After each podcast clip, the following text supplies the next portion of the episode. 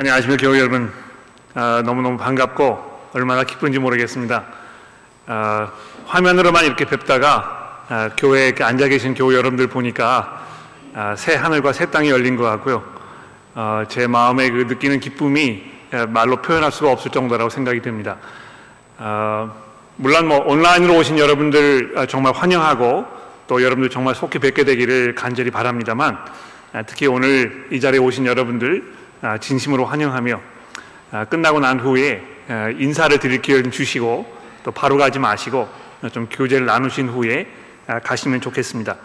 아직 그 규제가 완전히 풀리지 않았기 때문에 여러분들이 이제 뭐 다 마스크를 쓰고 계시고 또 오늘 주일 모임이지만 저희가 찬송도 부르지 못하고 이런 것이 굉장히 안타깝습니다. 그러나 이미 뭐 정부 발표가 있었던 대로 어, 내일부터는 아마 규제가 더 많이 풀릴 것으로 이제 예상이 되는데요. 어, 이그 주중에 어떻게 이제 상황이 진전될 것인가를 제가 좀 파악한 후에 다음 주일 모임을 어떻게 할 것인가에 대해서 아, 제가 자세하게 안내를 아, 이메일을 통해서 여러분들에게 드리도록 아, 그렇게 하겠습니다. 이 시간에는 이제 저희가 하나님의 말씀을 듣는 시간이니까 다른 거를 좀 정리를 하고 함께 기도한 후에 우리 하박국서의 말씀 집중해서 살펴보도록 하겠습니다. 우리 함께 기도할까요? 하나님 아버지 감사합니다. 아, 저희들에게 하나님의 그 거룩하신 말씀을 주셨으니 우리가 이 말씀을 읽고 생각하며 또 성령께서 인도하시는 대로 아, 이 말씀에 집중할 때에 저희들에게 새로운 깨달음이 있게 하시고 또 하나님을 향한 더 깊은 믿음과 온전한 헌신과 사랑으로 나아갈 수 있도록 저희를 인도하여 주옵소서. 우리의 구주이신 예수 그리스도의 이름으로 간절히 기도합니다. 아멘.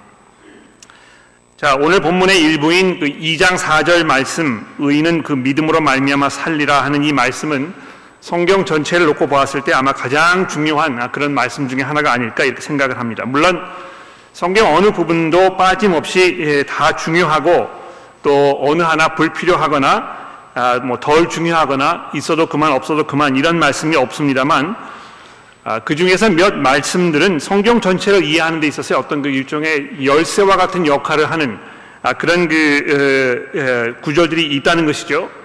또 실제 교회 역사를 살펴보았을 때 성도들이 이 성경을 이해하고 또 복음에 합당하게 살아가는데 매우 결정적인 역할을 했던 아, 그런 구절들이 있는데 이 하박국서에 있는 이 말씀이 그런 그 구절 중에 하나가 아닌가 이렇게 생각을 합니다. 아, 의인은 믿음으로 말미암아 살리라는 이 말씀은 신약 성경에서 로마서 1장과 갈라디아서 3장 그리고 히브리서 10장 이렇게 세 번에 걸쳐서 아, 인용이 되고 있습니다.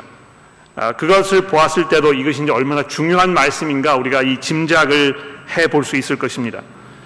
특히 오늘 아침에 우리 최애서 교우님께서 봉독해 주신 이 로마서 1장에 있는 말씀이나 또는 이 갈라디아서 3장과 같은 곳에 보시면 사도 바울이 이 복음 그리고 우리의 구원의 본질에 관해서 설명을 하면서 이신칭의 즉 우리가 얼마나 하나님의 말씀에 그 순종하며 살려고 노력하며 또 하나님 앞에 바르게 살려고 살아왔는가 하는 문제에 따라 우리의 구원의 이 문제가 결정되는 것이 아니고 오직 믿음으로 인해서 하나님께 의롭다는 판결을 받는다는 이 정말 중요하고 결정적인 사실을 설명하면서 이 하박국서 2장의 말씀을 인용하고 있기 때문에 아, 이 말씀이 복음을 이해하는 데 있어서 거의 핵심적인 역할을 한다고 이렇게 얘기를 해도 아, 큰 과장이 아닐 것입니다. 아, 역사적으로도 이 로마 카톨릭 교회가 인간이 교회가 하라고 하는 일을 열심으로 행하고 또 매일매일의 생활에서 도덕적이고 양심적으로 살면 그것을 통해서 구원을 받는다고 이렇게 가르치면서 이 그리스도의 십자가의 그 능력을 깎아내리고 있었을 때에 어, 종교 개혁의 횃불을 들었던 마틴 루터도 이 로마서에 인용된 이 하바국서의 말씀을 통해서 우리가 우리의 행위를 통해서 구원을 받는 것이 아니고 오직 하나님의 약속을 믿음으로 말미암아 구원을 받는다는 사실을 가르친다 이것을 깨닫게 되지 않았습니까? 교회 역사를 봐서도 이 로마 하박국 4장 2절의 말씀이 얼마나 중요한 구절인지를 우리가 조금 이해할 수 있게 되는 것입니다. 아, 근데 이게 이제 그렇게 중요한 말씀이기는 합니다만, 아, 우리가 잠시 멈춰 서서 그 의미를 깊이 생각해 보면, 아, 이게 정확히 뭘 이야기하시는 것인지에 대해서 이 분명하게 이렇게 설명할 수 있는 분들이 이렇게 많지 않은 것처럼 아, 보여집니다. 그냥 그런가 보다 하면서 당연시하고 넘어가긴 합니다만 정작 그 의미에 대해서 이제 누구에게 설명을 해, 해야 할 이런 경우가 생기게 되면 아, 마땅히 적절하게 설명할 방법이 떠오르지 않아가지고 그냥 얼버무리는 경우가 종종 있는 것을 우리가 보게 되는 것입니다. 아, 의인이 믿음으로 말미암아 살 것이다 하는 이 말씀, 믿음으로 산다는 이것이 실제적으로 뭘 말하는 것이겠습니까? 아, 보통 누구에 대해서 말을 할 때 이분이 이제 잘 믿는 분이다 또는 믿음이 좋은 분이다 이런 표현을 썼을 때 우리가 뭘 말하는 것입니까? 아, 그, 그분이 이 교회를 꼬박꼬박 출석을 하고 성경에 대해서 충분한 지식이 있고 교회 봉사를 잘 하며 좋은 성품을 가졌기 때문에 다른 사람들과 원만한 관계를 유지하는 아, 그런 그 좋은 분이라 이런 뜻으로 우리가 이 믿음이 좋은 분이라 이렇게 그냥 얘기를 하는 것입니다. 물론 믿음이 좋은 분들에게서 이런 모든 모습들이 발견되는 것이 아주 당연하긴 합니다만 성경이 믿음으로 산다고 말을 하였을 때 과연 그것이 이 사람의 겉으로 나타나는 어떤 행위에 대한 설명이겠습니까? 예.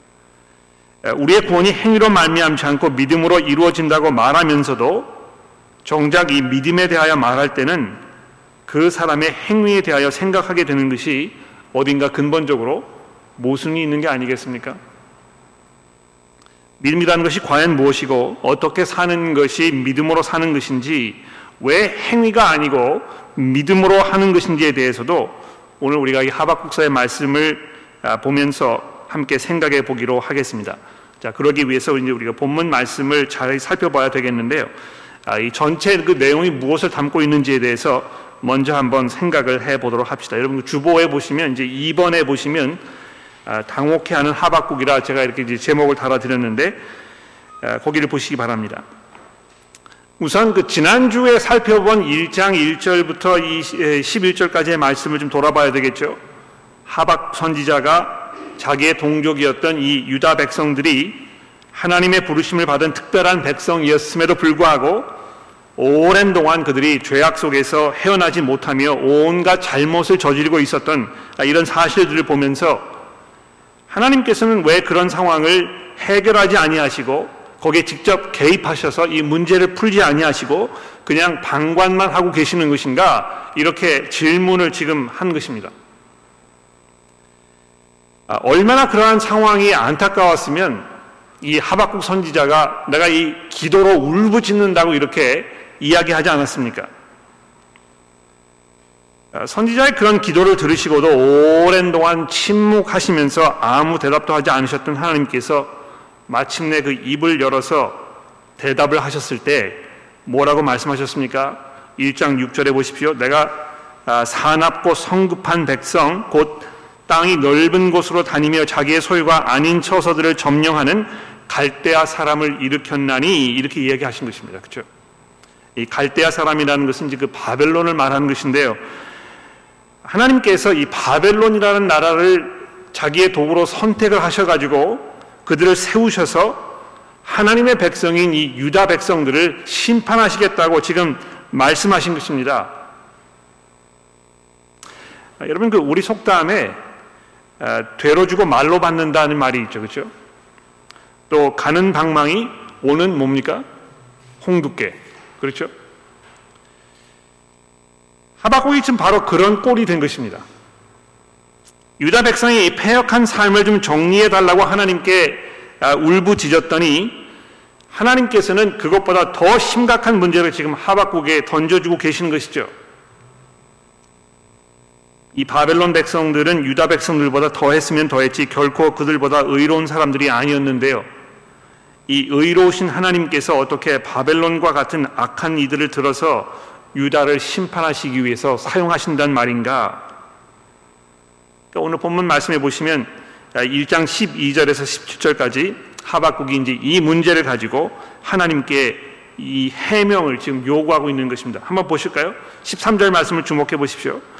주께서는 눈이 정결하심으로 악을 참아 보지 못하시며 폐역을 참아보지 못하시거늘 그렇죠. 하나님에 대해서 이제 아주 분명한 그런 이해가 있는 것입니다. 하나님께서 정의로우신 분이시고 그래서 악을 용납하지 아니하시는 분이라는 걸 내가 알고 있는데도 불구하고 어떻게 해서 하나님께서 거짓된 자들을 방관하시며 즉 이 바벨론이 지금 막 세력을 확장하면서 자기의 그 무자비한 방법으로 모든 사람들을 다 정복해 나가는 이런 상황을 보시면서 하나님께서 방관하시고 아무 조치도 취하지 않으시는 것입니까?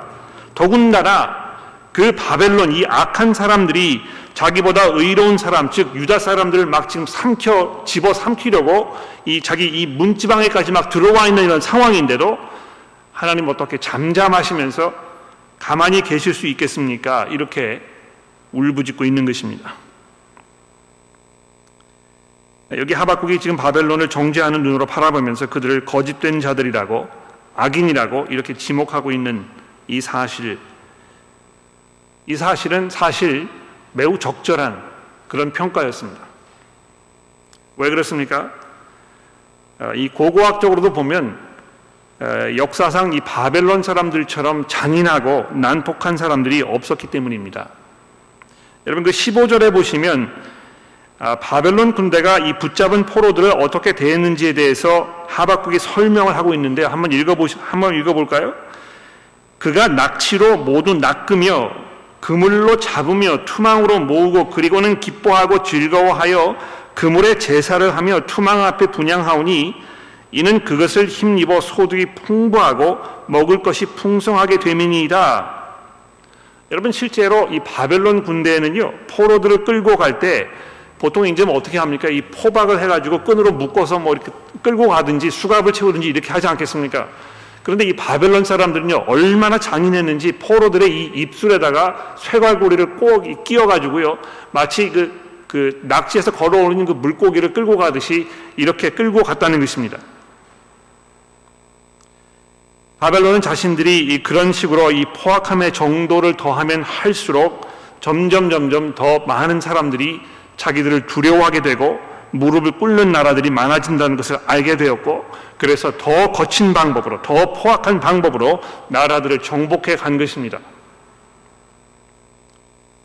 마치 신을 섬기는 것과 같은 열정으로 자신들의 잔인함에 더욱 의존하게 된 것입니다. 여기 이제 그 이 그물에 제사를 하며 투망 앞에 분양하오니라는 표현이 이렇게 있는데요. 아, 그런 상황을 좀 설명하는 것입니다. 예. 아, 나름대로 이제 섬기는 신이 있지 않겠습니까?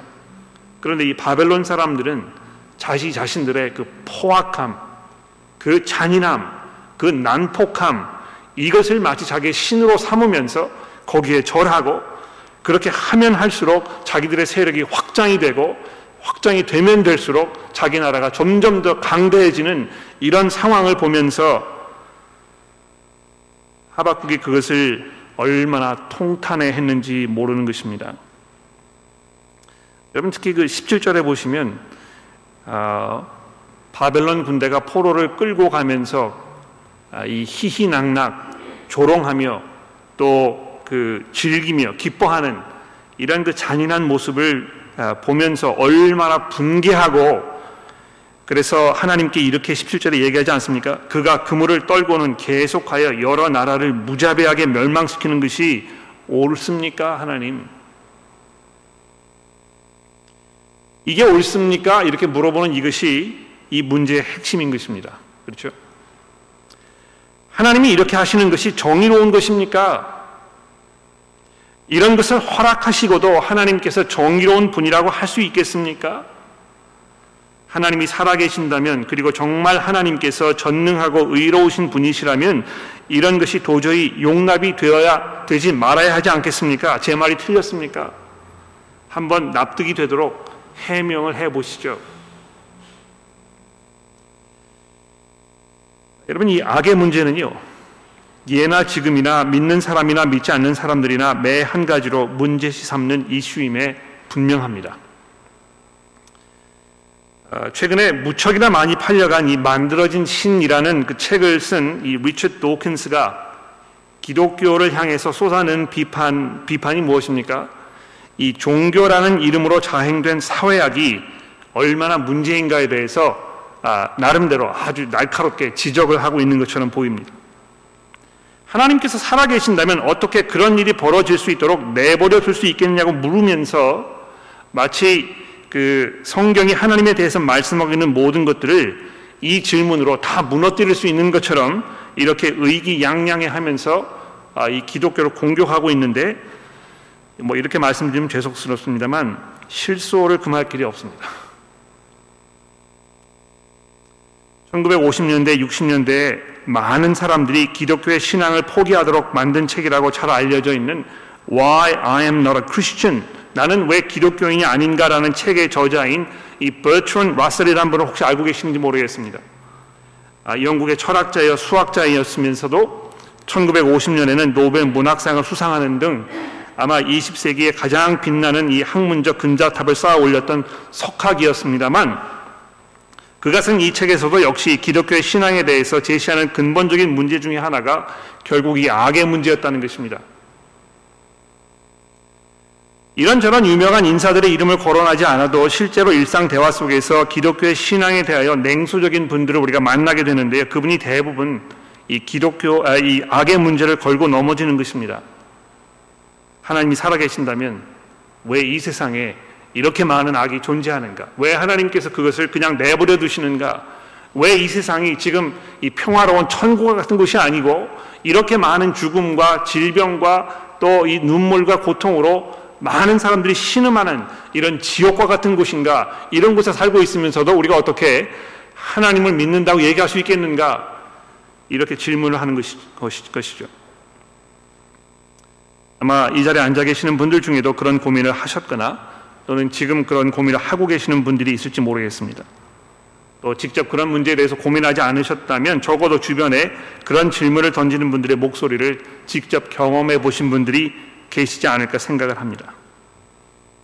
내가 억울한 일을 당했을 때 또는 사는 것 자체가 힘들 때 특히 이 불행한 가정에서 모진 남편이나 아버지의 손에 신음하면서 오랜 동안 질병으로 고생하면서 또는 정신적으로 마음의 병으로 힘들게 지내는 날이 한도 끝도 없이 지속되는 이 상황 속에서 우리는 하나님에게 지금 이렇게 하시는 것이 옳은 것입니까? 이렇게 묻게 되지 않겠습니까? 바로 이 질문은요, 하박국에는 정말 간절하고 절박한 심정으로 던지는 질문이었을 것입니다. 이 비통함 속에서 올라오는 이 깊은 고뇌와 번민의 이 결과로 때로는 분노로 때로는 이 슬픔으로 안타까움에서 우러나는 매우 복잡한 이런 심경으로 지금 이 질문을 하나님께 던지고 있는 것입니다. 아 근데 여러분 그 한 장 넘기신 지 2장 1절로 가 보시면은요. 아, 하박국이 하나님 앞에 그런 질문을 던지고 나서 조금 이제 숨을 고르고 어, 약간 그 마음이 가라앉은 상태에서 어, 이렇게 되돌아보면서 약간 후회하는 것과 같은 말을 지금 하고 있습니다. 내가 파수하는 곳에 서며 성루에서 기다리리라. 그가 내게 뭐라고 말씀하실지 기다리고 바라보며 나의 질문에 대하여 어떻게 대답하실지 보리라 하였더니 이제 이렇게 돼 있는데 아, 이 하나님의 어떤 그 대답을 기다리는 하박국의 이 간절함이 그대로 이제 표현된 아, 그 담긴 그런 표현이기도 합니다만 동시에 아차 내가 하나님께 이렇게 말해도 되는 건가 하는 그런 염려가 좀 섞인 말이기도 합니다. 특히 이맨 마지막 부분에 나의 질문에 대하여 어떻게 대답하실지 보리라 하였더니라는 이 아, 약간 좀 다르게 번역이 될 수 있다고 개혁 성경 그, 그 아래 이미 설명을 달아 놓았습니다. 여러분 그 가지고 계신 성경책 맨 아래 보시면 아, 나로 어떻게 대답하게 하실지 보리라 이렇게 번역할 수 있다고도 표기가 되어 있습니다. 즉 내가 지금 마구 쏟아낸 질문들을 들으신 하나님께서 나를 책망하신다면 거기에 대해서 이제 내가 뭐라고 변명을 해야 될지 내가 좀 생각해 봐야 되겠다 이렇게 지금 말하고 있는 것입니다. 괜한 질문을 했나 보다 하는 후회가 종종 들 때가 있죠. 그렇죠? 하나님을 향해서 의심이 들었을 때 하는 질문은 아마 더욱 그럴 것입니다. 여러분 뭐 성경 공부를 하실 때 종종 이제 뭐 질문을 이렇게 던지시게 되는데 야 이거 내가 이런 질문 해도 되나? 뭐 이런 그 약간 염려가 들 때가 있지 않습니까? 정말 물어보고는 싶은데 아, 이렇게 하면 너무 무례한 질문일 것 같아서 하나님에게 예의가 아닐 것 같아서 하지 못하고 그냥 이걸 담겨두는 아, 그런 질문들이 종종 있다는 것입니다. 그래서 하박국이 이 시점에서 하나님께 책망을 들을 각오를 단단히 하고 있는 것처럼 이렇게 보입니다. 내가 지금 이제 단단히 마음을 먹고 아, 하나님께서 뭐라고 대답하시는지 내가 잘 들어보고 거기에 대해서 나를 책망하실 때 내가 뭐라고 답해야 될지 내가 가만히 한번 생각해 봐야 되겠다. 그런데 그의 질문은 무례한 질문이었기보다는요, 정말 이 치열함 속에서 우러나는 질문인 것 같았습니다. 깊은 고민과 이 진정한 번뇌의 결과였던 것입니다. 그리고 그런 질문을 들으신 하나님께서 그를 모래하다고 꾸짖지 아니하시고 그에게 아주 친절하게 자세하게 대답하시고 자신의 마음을 드러내고 계시는 이런 모습을 우리가 이 장에서 이제 보게 되는 것이죠. 아, 여러분 뭐 그 가정에서 이제 어린 아이들 키우고 계시면 종종 아이들이 묻는 그 질문이 귀찮을 때가 있잖아요. 그렇죠? 그런 경우 없으십니까? 저는 굉장히 많아요. 아, 종종 이제 저희 아이들이 뭐 지금도 그런데요. 아, 제가 이제 뭐 서재에서 뭐 이렇게 책을 읽고 있거나 뭘 보고 있으면 아, 왜 이렇게 꼬치꼬치 묻는지 모르겠어요. 뭘 보느냐고 읽는 책이 뭐냐고. 근데 아, 뭐 시간이 쫓겨가지고 설교 온 거를 지금 바쁘게 쓰고 있는데 그거를 물어보면 일일이 설명하기도 어렵고 귀찮을 때가 많습니다. 근데 나이가 어리면 어릴수록 더더욱 지금 뭐 말도 되지 않는 그 질문, 황당한 질문 이런 거 할 때가 많고 그러면 아 이제 좀 나중에 뭐 오든지 뭐 엄마에 가서 물어보라든지 이렇게 대답을 하는 경우가 많잖아요. 그렇죠? 그리고 나서 나중에 후회하지 않습니까? 아 이거 좀 내가 정성스럽게 잘 얘기를 해줄 걸. 아, 자꾸 그런 뭐 이그 어, 습관이 반복되다 보면 그다음에 어느 시점에선가는 이제 아이들이 아이 아빠는 뭐 나를 상대해 주지 않고 아, 내이 질문에 대해서 대답하는 사람이 아니기 때문에 이 거리감이 이제 점점 생기기 시작하고 그러다 보면 신뢰 관계가 깨지고 그리고 나서 나중에 예, 아버지들이 아이 왜 아이들이 내게 그 얘기도 안 하고 찾아오지도 않는지 모르겠다고 이렇게 이야기하시는데 왜 그렇게 되겠습니까? 여러분이 자꾸 아이들 밀어냈기 때문에 그런 것입니다. 그렇죠? 근데 하나님께서 하박국에게 그렇게 하지 아니하시고요. 이 2장 전체를 통해서 지금 그 하나님께서 가지고 계시는 그 속 마음, 그분의 계획하신 바 이것을 아주 친절하게 좀 설명하고 계시는 것입니다. 이 2장 2절과 3절 말씀을 보십시오. 여호와께서 내게 대답하여 이르시되 너는 이 묵시를 기록하여 판에 명백히 새기되 달려가면서도 읽을 수 있게 하라. 이 묵시는 정한 때가 있나니 그 종말이 속히 이르겠고 결코 거짓되지 아니하리라. 비록 더릴지라도 기다리라. 지체되지 않도록 반드시 응하리라. 여기 대단히 중요한 사실 몇 가지가 지금 우리에게 이제 제시가 되고 있는데요. 첫 번째로 이 묵시 또는 이 계시 혹은 이제 환상이라고 아, 환상을 기록하라 이렇게 하나님께서 말씀하시는데 아, 우리의 이성으로 우리의 논리로 얻을 수 없는 사실들이 분명히 있는 것이고 그것은 어쩔 수 없이 이 하나님의 계시를 통해서만 알 수 있다는 것입니다. 그렇죠? 아, 물론 뭐 하박국이 이제 그 자기 나름대로 어떤 생각을 했는데 그 문제에 답을 얻을 수 없었기 때문에 하나님께 답을 달라고 이제 요구를 한 것인데요. 어, 이것이 뭐 별로 대단하지 않은 것처럼 들립니다만 사실 믿음을 갖는 데 있어서 굉장히 중요한 질문인 것 같아요. 예? 내가 생각해보고 뭐 이해하려고 노력했지만 내 나름대로 답을 얻을 수 없는 이들이 분명히 있다는 것입니다. 아마 이 세상에서 내가 내 능력으로 내 생각으로 나의 지속, 지성 적인 뭐 판단력으로 이 세상의 모든 것들을 다 이해할 수 있다고 생각하는 분이 계시다면 그분만큼 오만한 분이 없을 것입니다. 교만한 분이 없을 것입니다. 근데 인간이 그런 성향을 가지고 있잖아요. 마치 자기가 이성에 이 의지하면 이 세상에 있는 모든 것들을 다 이해할 수 있을 것이라고 아주 자신만만해 하는 분들이 종종 있습니다. 내가 언제 죽을지도 모르면서 내가 한 치 앞을 내다볼 수도 없으면서 어떻게 그렇게 의기양양한 것인지 놀라지 않을 수 없습니다. 그런데 이 하박국이 지금 하나님께 질문을 하고 있는데요. 하나님께서 뭐라고 말씀하시냐 하면 내가 대답해 줄 것이다. 도저히 이것이 너의 힘으로 해결될 문제가 아니기 때문에 내가 생각하고 있는 것, 내가 그 계획했던 이것들을 나의 계시를 통해서만 알려줄 것이라고 말씀하고 있는 것입니다. 근데 여러분, 이거 그렇게 어려운 개념이 아닌 것 같아요. 보통 인간 관계 속에서도 당연히 벌어지는 현상 아닙니까? 예? 아, 제가 이제 설교를 준비하면서 제 오른쪽 바지에다가 이 주머니에다가 아, 손수건 하나 가지고 왔습니다. 이 손수건의 색깔이 무슨 색인지 알아맞혀 보시겠습니까? 빨간색일까요? 노란색일까요? 하얀색일까요? 파란색일까요? 뭐 여러분이 추측을 하실 수 있을지 모르겠습니다. 아, 평소에 뭐 제가 무슨 색을 좋아했는지 알고 계시는 분이 계시다면 아마 이 색일 것이다. 뭐 이렇게 짐작하실 것이고 아, 이렇게 짐작할까봐 그 짐작을 깨뜨리고 다른 색을 아마 넣으셨을 것이다. 뭐 이렇게 생각하시는 분이 계실지는 모르겠습니다. 그러나 그것은 여러분의 추측일 뿐이고 제가 꺼내서 보여드리지 않으면 여러분은 결코 알 수가 없을 것입니다. 그렇죠? 궁금하시죠? 무슨 색인지. 제가 안 보여드릴 겁니다. 예? 제그 이 포인트를 제가 증명하기 위해서 보여드리지 않을 거예요. 제가 보여드리지 않으면 여러분은 알 수가 없습니다. 무슨 색인지. 그렇죠?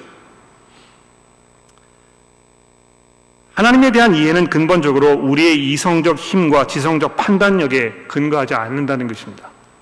우리가 그것을 통해서 알 수 없는 것들이 분명히 있다는 것입니다. 이것을 우리가 인정하는 것이 굉장히 중요한 것 같아요. 어떤 그 지적 겸손함이 있어야 믿음을 가질 수 있게 되는 것이 분명한 것입니다. 이것은 믿음이라는 것이 기본적으로 우리에게 시작되지 아니하고 하나님께로부터 시작된다는 사실을 의미합니다.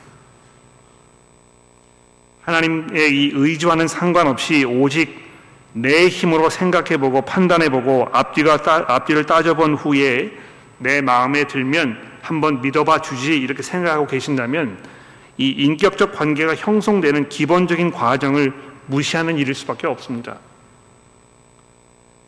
상대방이 어떤 사람인지는 상관없이 내가 내 나름대로 추측해보고 생각해보고 그 사람과 관계를 맺을 것인지 아닌지 결정하는 사람은 없습니다.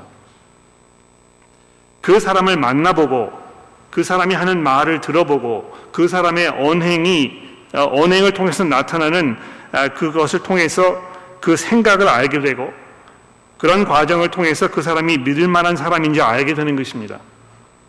결국 어떤 사람과 신뢰 관계를 맺기 위해서는 그 사람이 자신을 얼마나 나에게 드러내는가 하는 문제에 달려 있는 것입니다. 내가 그냥 내 나름대로 그 사람을 알고 싶다고 해서 알려지는 것이 아니고요.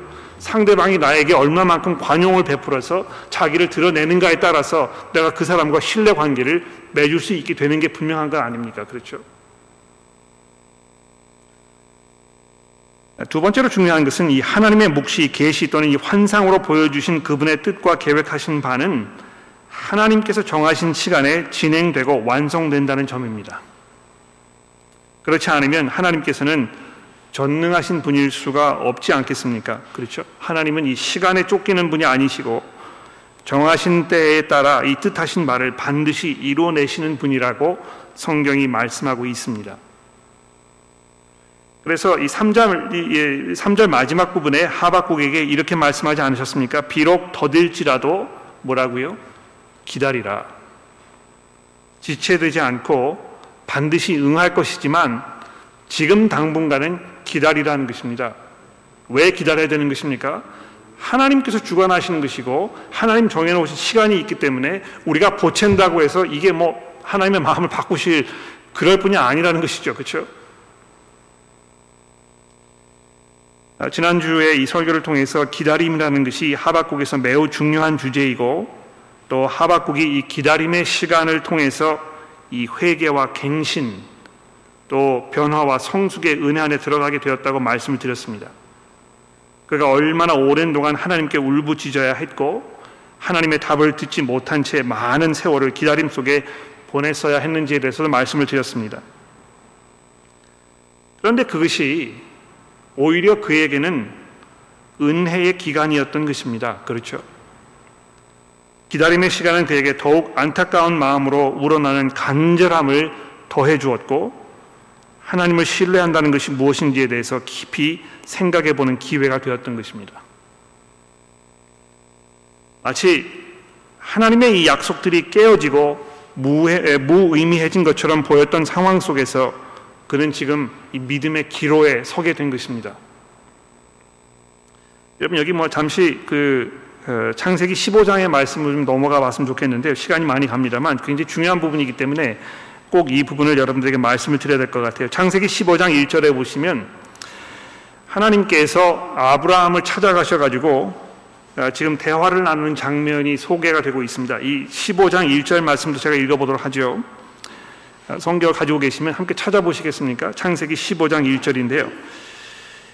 어, 이후에 여호와의 말씀이 환상 중에 아브라함에게 임하여 이르시되 아브라함아 두려워하지 말아라 너는 나는 내 방패요 너의 지극히 큰 상급이니라 아브라함이 이르되 주 여호와여 무엇을 내게 주시려 하나이까 나는 자식이 없사오니 나의 상속자는 이 다메섹 사람 엘리에셀이니이다. 아브라함이 또 이르되 주께서 내게 실을 주지 아니하셨으니 내 집에서 아, 길린 자가 내 상속자가 될 것이니이다. 여기 보시면 이 아브라함이 지금 믿음의 그 위기 상황에 놓여 있습니다.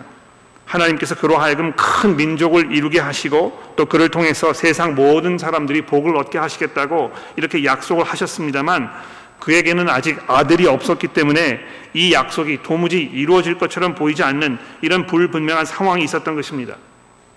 이런 그 상황, 힘, 자신의 힘으로 이 상황을 반전시켜야 할 것처럼 보였기 때문에 자기의 몸에서 난 그 친, 이 아내의 몸에서 난 그 아들이 아닌 다른 사람을 이 그 상속자로 임명해야 할, 임명해야 되지 않을까 이렇게 생각하는 이런 지경에까지 지금 온 것이죠.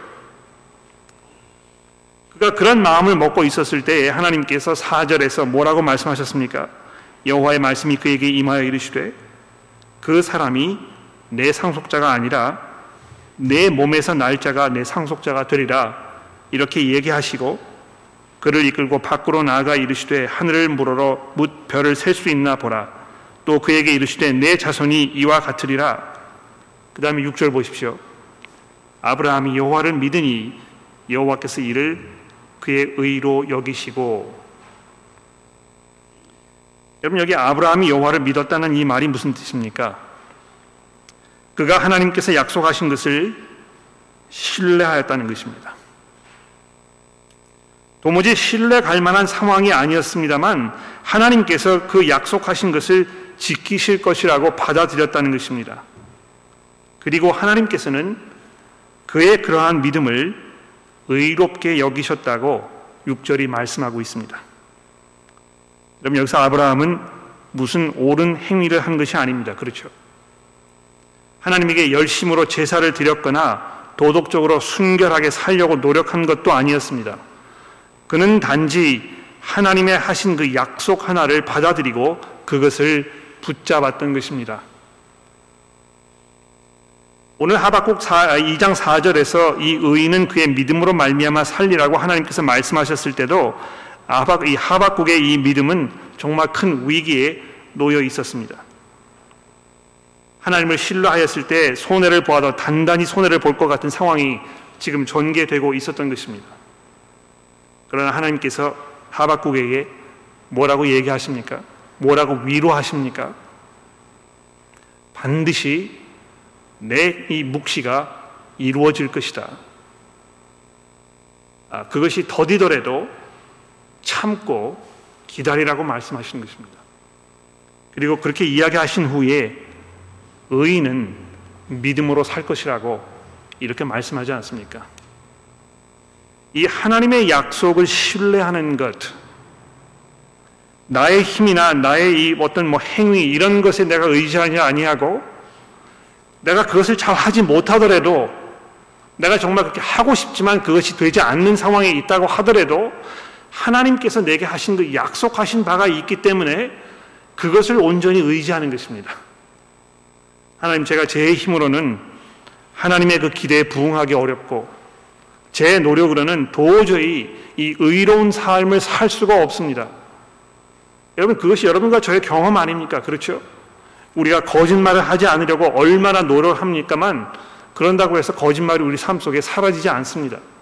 내가 욕심을 부리려고 하지 아니하고 내가 남에 대해서 증오하거나 원망하는 마음을 가지려고 하지 아니하고 이렇게 해도 해도 그 문제가 해결되지 않는 그 이유가 어디에 있겠습니까? 전적으로 우리에게 이 우리의 힘으로는 우리를 변혁시킬 수 있는 그런 능력이 없기 때문에 그런 것입니다. 우리가 우리의 힘으로 아, 그런 그 변화를 일으킬 수 있었다면 아마 이 세상이 천국이 되었어도 아마 수천 년 전에 천국이 이미 되었을 것입니다. 그러나 하나님께서 이 하박국에게 말씀하시면서 기다리라고 반드시 내가 계획한 것이 이루어질 것이라고 그것을 믿고 기다릴 때에 내가 살 수 있을 것이라고 이렇게 말씀하고 있는 것입니다. 아, 이 2장 나머지 부분에 보시면 아, 이제 그런 말씀하신 후에 아, 본격적으로 하박국 선지자가 하나님께 대해서 드렸던 그 질문 바벨론을 어떻게 쓸 수 있겠습니까 하는 것에 대한 이제 답을 하고 계시는데요. 뭐 이 시간이 많이 지나니까 다 다룰 수는 없고 6절 아, 말씀부터 조금만 다뤄보고 정리를 하도록 하겠습니다. 여기 보시면 그 무리가 다 속담으로 그를 평론하며 조롱하는 시로 그를 풍조하지 않겠느냐 이제 이렇게 얘기하고 계시는데요. 하나님께서 지금 뭐라고 말씀하시는 것입니까? 바벨론이 그렇게 득세하고 아, 그가 뭐 무자비한 방법으로 세상을 정복해가고 있는 것처럼 보이지만 모든 사람들이 그를 조롱하게 될 것이라고. 그래서 화 있을진저 자기 소유가 아닌 것을 모으는 자여 바벨론을 말하는 것입니다, 지금. 언제까지 이르겠느냐? 볼모 잡은 것으로 무겁게 짐진 자여 너를 억누를 자들이 갑자기 일어나지 않겠느냐? 너를 괴롭힐 자들이 깨어나지 않겠느냐? 내가 그들에게 노략을 당하지 않겠느냐? 내가 여러 나라를 노약하였으므로 그 모든 민족의 남은 자가 너를 노략하리니 이는 내가 사람의 피를 흘렸으며 또 땅과 성읍과 그 안에 모든 주민에게 강포를 행하였음이니라 조롱하는 시로 그를 풍자하지 않겠느냐 이렇게 하나님 말씀하시면서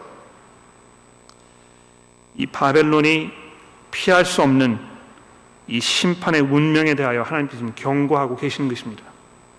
여러분 걱정하지 마세요. 하나님께서 이 하박 선지자에게 뭐라고 말씀하시는 것입니까? 그렇지 그게 지금 이 마음의 가시로 박혀가지고 너를 굉장히 불편하게 하고 있지. 바벨론이 얼마나 끔찍한 사람들이가 생각했을 때, 이 하나님께서 어떻게 그 사람을 내버려 둘 수 있을까? 이렇게 지금 묻고 있는 것이지. 염려하지 마. I've got this. 영어로 이제 이렇게 얘기하지 않습니까? 내가 반드시 그를 심판할 것이라고 하나님 선언하고 계시는 것입니다.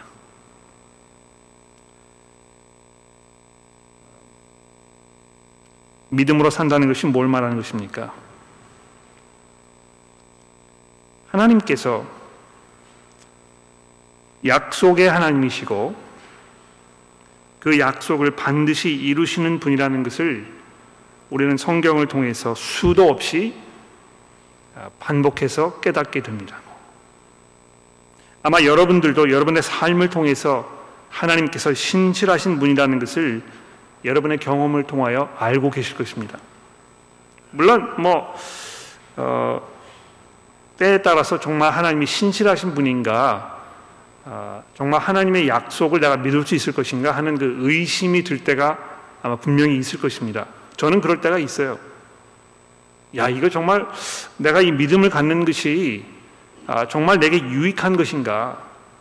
내가 하나님을 믿었다고 해서 내가 지금 무슨 그 좋은 것을 내가 누리고 있는가 이런 것에 대한 회의가 올 때가 분명히 있다는 것입니다. 그런데 하나님 뭐라고 말씀하시겠습니까? 기다리라고 말씀하시는 것입니다. 근데 기다리려면 무슨 근거가 있어야 기다리잖아요. 그렇죠? 예? 아, 기다릴 만한 일이 아닌데도 기다리는 것은요, 그것은 뭐 믿음이 아니고 어리석음일 뿐일, 것입니다. 분명히 되지 않는 일을, 일인데도 불구하고 어떻게 되겠지 생각하는 것은 믿음이 아니고 정말 어리석은 일일 것입니다. 그러나 여러분, 하나님의 그 때가 분명히 이를 것이고 그 때가 이르렀을 때에 하나님께서 정말 그 모든 정의로 공평하심으로 이 세상을 정리하실 것이라는 것에 대한 확실한 믿음을 가질 수 있는 그 근거가 어디에 있습니까? 예수 그리스도께서 이미 십자가 위에서 자기의 목숨을 내어 놓으셨다가 부활하셔서 지금도 살아 계신다는 것입니다. 우리가 그것을 생각해 보았을 때 부활하신 그리스도께서 제자들의 눈에 앞에 나타나셔서 이제 내가 이 참 길과 생명과 진리라는 사실에 대하여 아주 분명한 그 증거를 내놓으셨을 때에 여러분과 제가 그분의 재림을 확신할 수 있는 것입니다. 성경의 하나님은 약속의 하나님이시며 그래서 여러분과 저에게 믿음으로 살 것에 대하여 요구하고 계십니다. 물론 우리가 믿음으로 살았을 때 하나님의 말씀에 순종하고 우리의 믿음이 정말 의로운 삶을 사는 그 수고와 노력으로 이렇게 이어져야 할 것이 분명합니다만 여기에서 중요한 것은 하나님의 약속을 의지한다는 것입니다. 때로는요, 우리가 원하는 것만큼 우리가 잘 할 수 없고 또 우리의 그런 모습을 보면서 우리 스스로에 대해서 회의가 들기도 하고 야, 이거 정말 내가 끝까지 신앙생활을 유지할 수 있을 것인가? 내가 이런 식으로 살았을 때 하나님을, 하나님 앞에 무슨 면목으로 나아갈 것인가? 이런 두려움이 엄습하잖아요. 그렇죠? 그러나 그런 상황에 맞닥뜨렸을 때 우리가 무엇을 고백해야 되겠습니까? 의인이 믿음으로 말미암아 살 것이라는 이 하나님의 약속을 기억해야 될 것입니다.